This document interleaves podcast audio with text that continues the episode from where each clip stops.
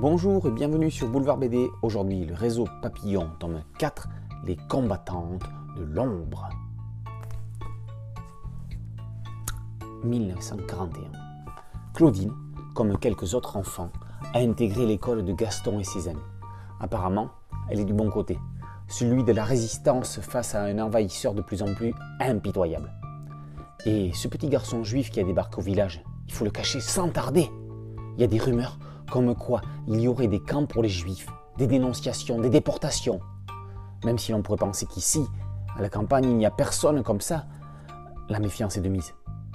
La guerre change les gens.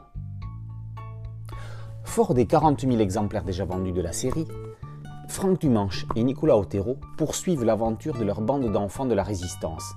La série, justement appelée Les enfants de la résistance, rencontre un succès phénoménal.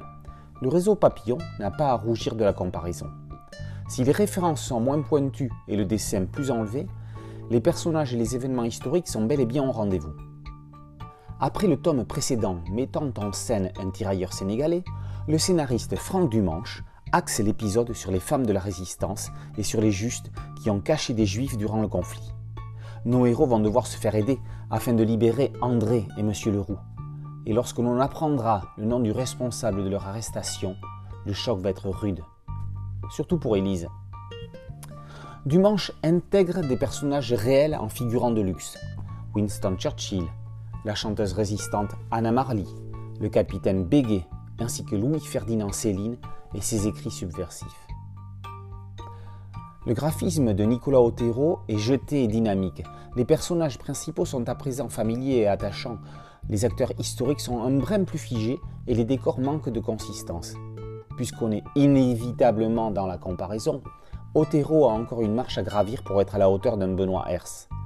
L'ensemble se lit cependant avec intérêt, suspense et envie de connaître la suite. N'est-ce pas là l'essentiel? En fin d'ouvrage, le carnet papillon propose un complément didactique éclaircissant le récit. Le réseau papillon n'a pas fini de battre des ailes. Il va leur falloir du courage et de la persévérance pour continuer à faire face à un ennemi puissant. On entend le vol noir des corbeaux sur les plaines et les cris sourds du pays qu'on enchaîne. Les combattantes de Londres par Dumanche et Otero est paru aux éditions Jungle. A très bientôt sur Boulevard BD.